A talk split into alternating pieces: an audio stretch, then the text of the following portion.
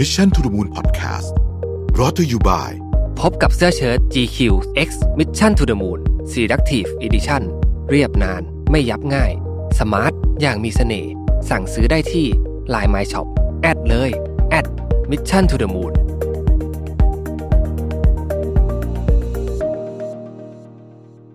สวัสดีครับยินดีต้อนรับเข้าสู่ Mission to the Moon Podcast นะครับ คุณอยู่กับประวิทยานุสาหะครับ วันนี้เป็นตอนตอบคำถามประจำเดือน กุมภาพันธ์นะครับ แต่จะว่าไปก็ไม่เชิงเป็นคำถามทั้งหมดสัทีเดียว เพราะว่าส่วนหนึ่งนี่ผมตอบไปในตอนที่รีวิวรถ i s u z u ไปแล้วนะครับ ก็อันนี้ก็เป็นอีกส่วนหนึ่งนะฮะเเริ่มเลยแล้วกันนะครับคำถามแรกบอกว่าระหว่างสิ่งที่ชอบแต่ไม่ถนัดกับสิ่งที่ถนัดแต่ไม่ชอบนะครับ ควรจะไปทางไหนดี โอ้นี้เป็นคำถามที่เอ่อต้องคือด้วยข้อมูลนี้เนี่ยอืม ต้องบอกว่าน้อยเกินไปที่จะตอบคำถามนี้ได้นะครับ แต่ถ้าถามผมเนี่ยผมมักเลือกทำสิ่งที่ชอบมากกว่า เพราะว่าเวลาทำสิ่งที่ชอบไปแล้วเนี่ยเดี๋ยวสักพักมันจะดีขึ้น แปลว่าเราจะถนัดมันมากขึ้น ด้วยการฝึกฝนนะครับ แต่ถ้าของที่มันไม่ชอบเนี่ยต่อให้เราทำได้ดีในที่สุดมันจะเบื่อนะความรู้สึกผมนะฮะแต่ว่าอันนี้ก็ต้องบอกว่ามันอยู่ในบริบทไหนด้วยนะคืออนนี้อาจจะมีข้อมูลน้อยสักนิดหนึ่งนะครับ ก็เอาตอบเท่าที่มีข้อมูลแล้วกันนะครับ เอ่ออีกท่านหนึ่งนะฮะบอกว่าอยากให้ช่วยแชร์เคล็ดลับการแบ่งเวลาและบริหารเวลาทั้งหมดหน่อยนะครับ จริงๆนี่ก็ต้องบอกว่าอยากอาจจะขออนุญาตให้ไปฟังใน EP เก่าๆ ที่เป็นเซสชั่นเรื่องของการบริหารเวลาที่เราเตรียมไว้พอสมควร แล้วเพราะว่าเป็นคำถามที่มีคนถามเข้ามาบ่อย แต่ว่าถ้าเอาเร็วๆนะครับ เทคนิคก็ไม่มีอะไรมากครับหนึ่งก็คืออใช้พวกปฏิทินให้เป็นประโยชน์นะครับอย่าง time boxing นี่ผมใช้อยู่เป็นประจำนะฮะอันที่สองคือว่าบริหารจัดการจริงๆเวลา เป็นชั่วโมงหรือเวลาบนนาฬิกาเนี่ย อาจจะไม่ใช่ประเด็นหลักนะจริง ๆ ประเด็นหลักของมันอยู่ที่การบริหารพลังงานมากกว่านะครับนั่นหมายความว่าในช่วงเช้าหรือช่วงที่เรามีพลังงานเยอะขึ้นอยู่กับคนเนี่ย เราควรจะเอามันไปทำของที่สำคัญ นั่นก็หมายความว่าเราก็ต้องมีการวางแผนมาด้วยว่าของที่สำคัญในวันนั้นของเราเนี่ยคืออะไรนะครับ คนที่คิดมาก่อนนะสมมติว่าก่อนนอนเนี่ยคิดเลยว่าพรุ่งนี้ต้องทำอะไรบ้างเนี่ย ก็จะรู้ว่า ของที่ต้องทำ20 อย่างเนี่ยมันอาจจะมีของสำคัญสัก 2 อย่าง เราควรจะเอาช่วงที่เรามีพลังงานเยอะที่สุดเนี่ยไปทำของสำคัญ 2 อย่างนั้นนะครับ อันนี้ก็จะทำให้เราบริหารจัดการ ไม่ใช่แค่เวลาแต่มาเป็นชีวิตทั้งชีวิตมากกว่าได้ดีขึ้นนะครับอีกท่านถามว่ามีเรื่องขอปรึกษาครับเนื่องจากโควิดเนี่ยทำพิษหลายธุรกิจนะฮะ ท่านนี้ทำงานโรงแรมก็กระทบตรงๆบอกว่าถ้าย้ายสายงานเนี่ยมีอะไรบ้างที่น่าจะไปต่อได้ดีในยุคโควิดนะครับจากมุมมองของผมเนี่ยนะฮะก็ต้องบอกก่อนว่าเออโควิดนี่มันทำร้ายหลายสายงานจริง ๆ นะครับ แต่ว่ามันตอบยากเหมือนกันว่าอะไรจะไปได้ดีเมื่อไหร่ แล้วควรจะย้ายสายงานหรือเปล่า คือมันมีหลายคำถามในคำถามนี้ถูกไหมครับ คือณวันนี้เนี่ยนะครับเราก็มีข่าวแล้วว่าวัคซีนล็อตที่1เนี่ยกำลังจะมาถึงประเทศไทยวันที่ผมบันทึกเสียงเนี่ยมันยังมาไม่ถึงนะครับ แต่ว่ากำลังจะมาถึงในอีกไม่กี่วันนี้แล้วเนี่ยนะฮะการมาถึงของวัคซีนเอ่อแล้วก็ speed ในการฉีดเนี่ยจะจะส่งผลต่อคำตอบนี้มาก คือถ้าทุกคนได้ฉีดวัคซีนเร็ว แล้วประเทศเราเนี่ยมี herd immunity ได้เร็วเนี่ยนะครับ บางทีเนี่ยอาชีพโรงแรมเนี่ยจะเป็นอาชีพที่ยังน่าทำมากอยู่เลยก็ได้นะครับ เพราะว่า เชื่อว่าขากลับมาของการท่องเที่ยวเนี่ย ก็จะค่อนข้างเยอะ อาจจะไม่เยอะเท่าตอน 40 ล้านคนต่อปีนะ ยังไม่ทันทีอย่างน้อยผมคิดว่า แต่มันก็จะเยอะอยู่ในปริมาณที่น่าสนใจเลยทีเดียว แล้วมันมีความอัดอั้นตันใจ คือความความอั้นน่ะของ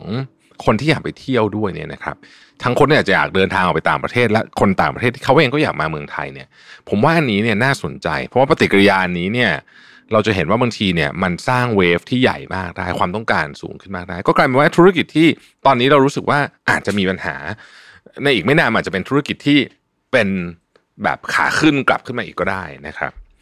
ในกรณีอยากย้ายสายงานเนี่ยคือถ้าตอบแบบคร่าวๆกว้างๆมากคือสายงานที่เกี่ยวข้องกับกลุ่ม อะไรก็ตามที่ใช้เทคโนโลยีเยอะในช่วงนี้เนี่ยก็เป็นงานที่ได้รับความนิยมนะฮะเพราะว่ามันเป็นเทรนด์ อยู่แล้ว ถ้าเราไปอ่าน jobs report ซึ่งผมก็เคยทำพอดแคสต์ไปอัน เราก็จะรู้ว่ามันก็จะมีงานสองประเภทนะครับในอีก 10 ปีต่อจากนี้เนี่ยที่คนเขาเคาดการณ์กันว่าจะมีความต้องการสูง กลุ่มที่หนึ่งก็คือกลุ่มที่เกี่ยวข้องกับเทคโนโลยีได้ไล่ตั้งแต่ data specialist AI อะไรพวกนี้ต่างๆนานากลุ่มที่สองคือกลุ่มที่เกี่ยวข้องกับคนนะครับ people and culture ใช้คำนี้แล้วกันนะฮะอันนี้ก็จะเป็นอีกสองกลุ่ม แล้วก็ต้องไปดูว่าเราอยากจะอยู่ในกลุ่มไหนนะครับ คำถามก็คือว่าอยากจะย้ายสายงานไหมเนี่ย ผมบอกว่าเอาเท่าที่มีข้อมูลในวันนี้เนี่ย เป็นคำถามที่ตอบยากมากๆ ผมเลยขอไม่ฟันธงดีกว่าว่าจะเป็นยังไง แต่ว่าเอาเล่าข้อมูลให้ฟังว่า ผมเชื่อว่าถ้าวัคซีนเร็วนะครับ แล้วก็แล้วก็สามารถก่อให้เกิดความมั่นใจได้เนี่ย ธุรกิจท่องเที่ยวน่าจะกลับมาเร็ว กว่าที่เราคิดแล้วก็จะกลับมาแรงพอสมควรด้วยนะครับ จากความรู้สึก เออใช้คำว่านี่แหละเหมือนแบบอัดอั้นอะนะฮะจะช่วยผมว่าเอฟเฟกนี้จะช่วยเยอะ นะฮะอีกท่านหนึ่งถามว่าเราจะรับมือยังไง ดีถ้าคนในทีมลาออกนะฮะเจอมาหลายทีหลายคนแต่ก็ยังรู้สึกรับมือยากทุกที คือต้องสมัยก่อนตอนผมทำงานใหม่ๆเวลามีคนมาลาออกเนี่ยโอ้โหผมรู้สึกซึมซึมไปเลยนะครับ หลายวัน เพราะว่าเรารู้สึกว่าเอ๊ะเราทำอะไรผิดหรือเปล่าทำไมถึงอยากไปที่อื่นล่ะ แต่ในความเป็นจริงเนี่ยนะครับพอเราทำงานไปเยอะขึ้นเรื่อยๆเราก็จะพบว่าเฮ้ยจริงๆมันเป็นเรื่องธรรมชาติของชีวิตมากๆเลยนะการลาออกเนี่ยนะครับ แล้วก็ มันก็เป็นส่วนหนึ่งของการทำงานเลยแหละ โดยเฉพาะคนรุ่นใหม่เนี่ยเขาก็รู้สึกว่าเออเขาทำงานอยู่ที่หนึ่งอะเขาได้ทำ mission ของเขาสำเร็จแล้วหรือจะไม่สำเร็จก็ตามเนี่ยนะฮะเขาอยากจะไปลองเรื่องใหม่ ๆ เป็นเรื่องธรรมดามาก เพราะฉะนั้นถ้าจะให้ตอบคำถามนี้แบบกำปั้นทุบดินเลยก็คือ ต้องทำใจครับ ว่านี่แหละเป็นธรรมชาติของโลกนะฮะอีกท่านหนึ่งถามว่า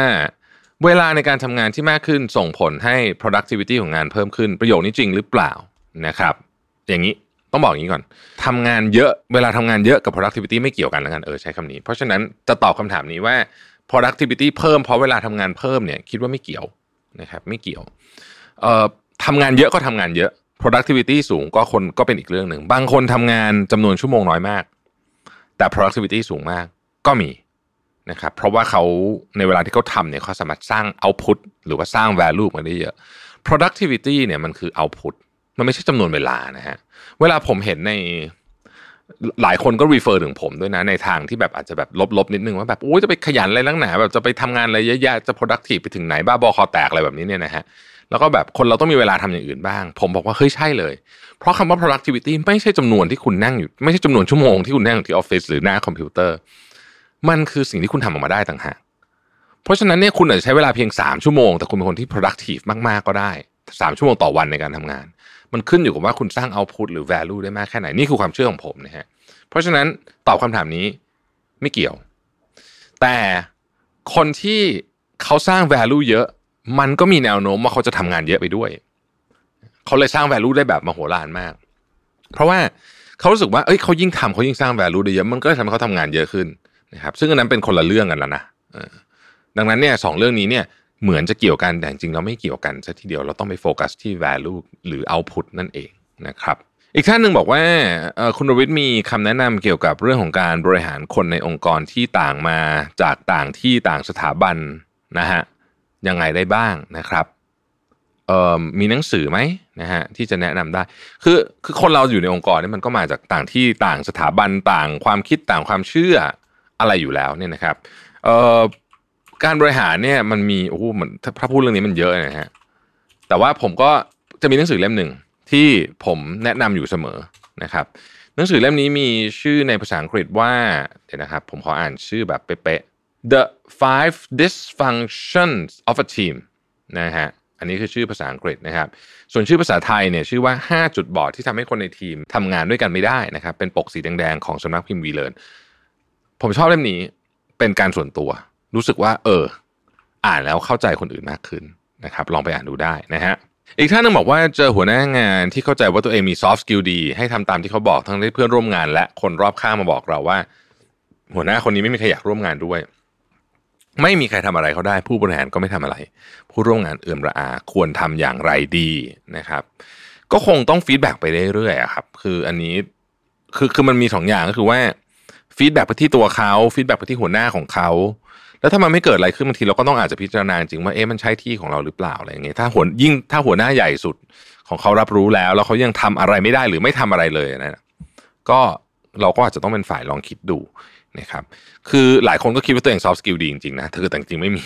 ก็มีนะฮะอันนี้ก็เป็นปัญหาโลกแตกอีกแบบหนึ่งเหมือนกัน อย่างไรก็ดีนะครับ ผมคิดว่าเรื่องนี้เนี่ยสามารถเอ่อเริ่มต้นแล้วจริงเป็นการฝึกเราเองด้วยนะ ก็คือ พูดคุยกันพูดคุยกับเขาอะให้เยอะขึ้น ค่อยๆ หาศิลปะในการบอกเขาว่าจริง ๆ แล้วเนี่ย ถ้าเขาทำอันนี้นิดนึงมันจะดีขึ้น ผมคิดว่าเรื่องนี้มันเกี่ยวข้องกับการสื่อสารนะ